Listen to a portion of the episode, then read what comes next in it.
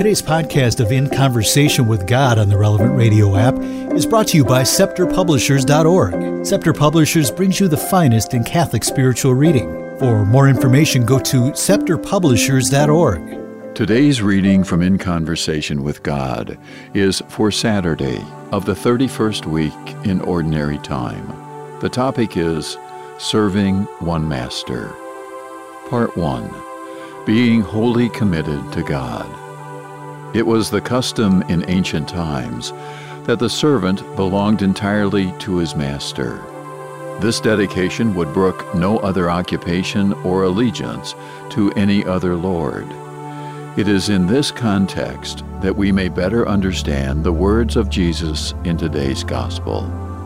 No servant can serve two masters, for either he will hate the one and love the other or he will be devoted to the one and despise the other.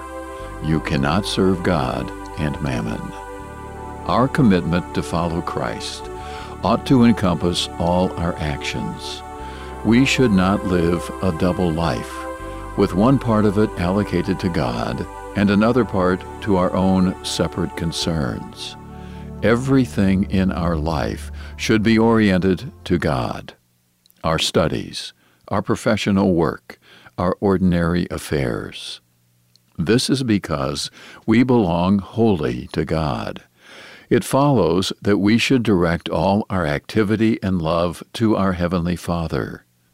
Spirituality can never be understood as a collection of pious and ascetical practices set alongside a collection of rights and duties appropriate to one's circumstances. On the contrary, to the extent that they respond to God's will, these have to be taken up and vitalized supernaturally through one's particular form of developing a spiritual life. This development has to be achieved precisely in and through those circumstances of life. Our desire to love and serve the Lord should be a unifying theme in everything we do. When we make our morning offering, we give the Lord possession of all the joys and sorrows of the coming day. Nothing lies outside of this gift or should be held back from it. In the words of St. Jose Maria, in our ordinary behavior, we need a power far greater than that of the legendary King Midas, who changed all he touched to gold. We have to change, through love, the human work of our usual working day into the work of God, something that will last forever. What is the material we are to offer up? It is the little concerns of daily life the care we show for the implements and equipment we use at work, our serenity in the face of unexpected setbacks, our punctuality, the effort we put into fulfilling our duties. All of this ought to be ordered to the Lord and offered to Him. He will give these tiny offerings a great and lasting value.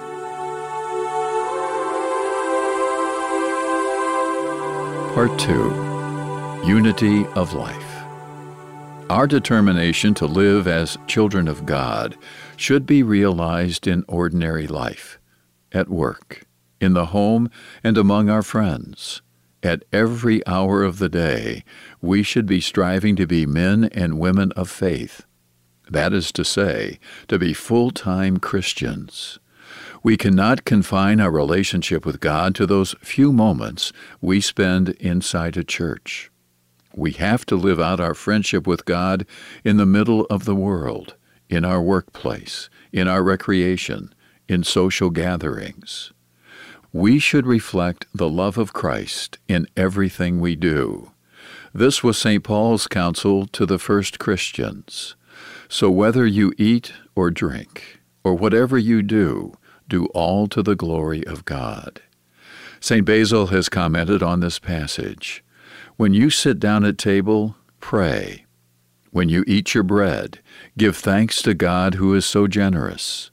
If you have some wine, remember that He has created it to bring us merriment and comfort in affliction.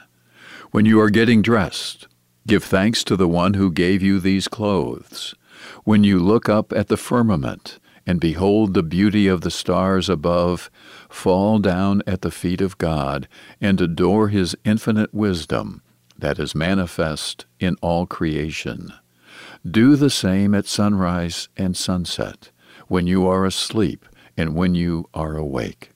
Give thanks to the God who created all this wonder for your benefit, so that you might know, love, and praise His name.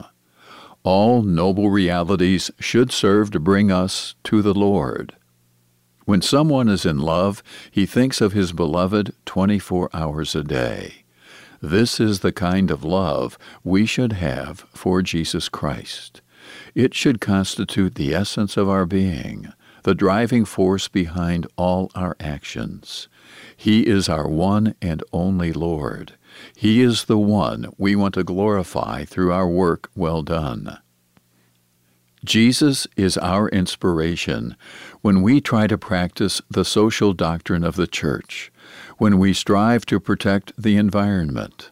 This all embracing outlook leads a Christian to make an effort to be cordial and optimistic, to be punctual at work, to make good use of time, to overcome temptations to laziness. If our love of God is authentic, it will shine out from and be appreciable in every aspect of our existence. We know and respect the legitimate autonomy of temporal affairs with respect to religion. There are no Catholic answers to society's problems per se. That having been said, we also recognize that Christians and Christianity belong in all facets of society as a leavening influence. This explains why the apostolate is a spontaneous activity which emanates from Christians in every imaginable kind of circumstances. Apostolate is nothing more than the outpouring of one's love for God. Part 3 Rectitude of Intention.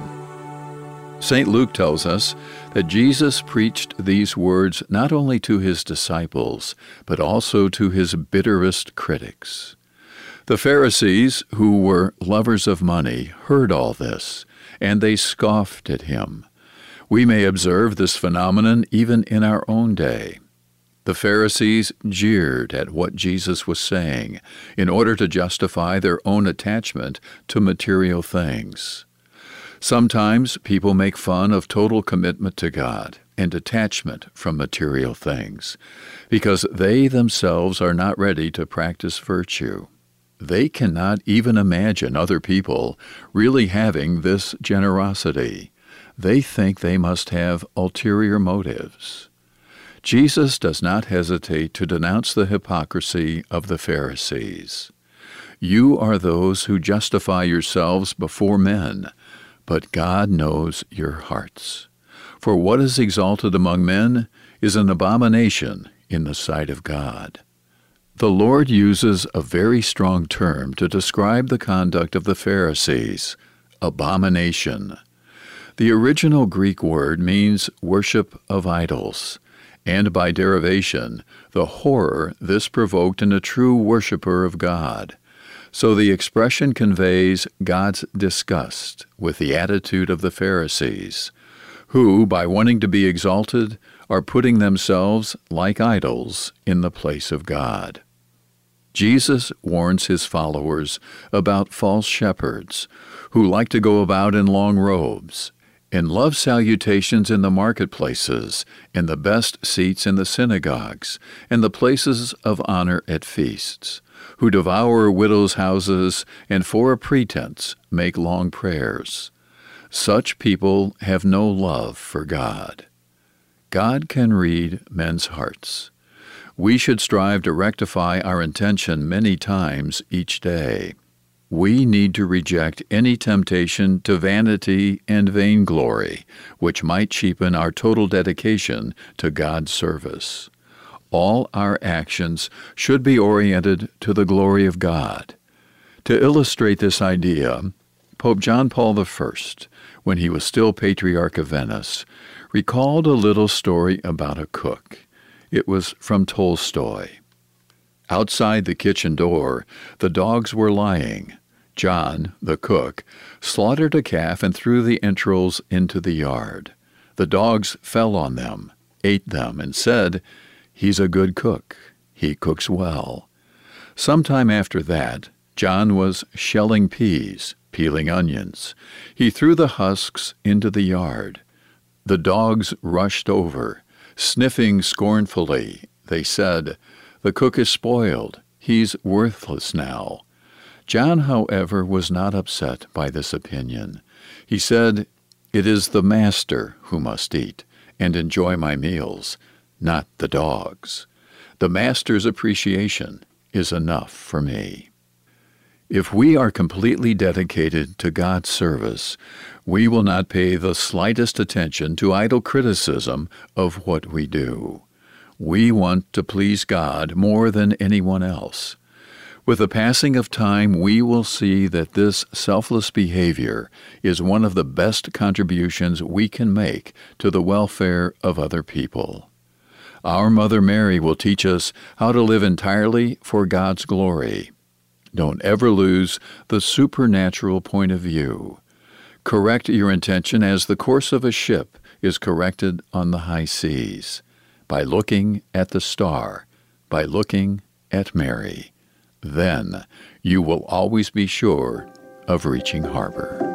In Conversation with God is based on a seven book series of the same name. It is produced by Relevant Radio in an exclusive partnership with Scepter Publishers. For more information or to order your own copy of the book, log on to scepterpublishers.org. Scepter is spelled S C E P T E R. That's scepterpublishers.org. This podcast is protected under U.S. copyright laws and is made possible through the generous support of our listeners. To donate, click the Give button on this app right now or visit relevantradio.com. Be sure to join us again tomorrow as we continue the conversation.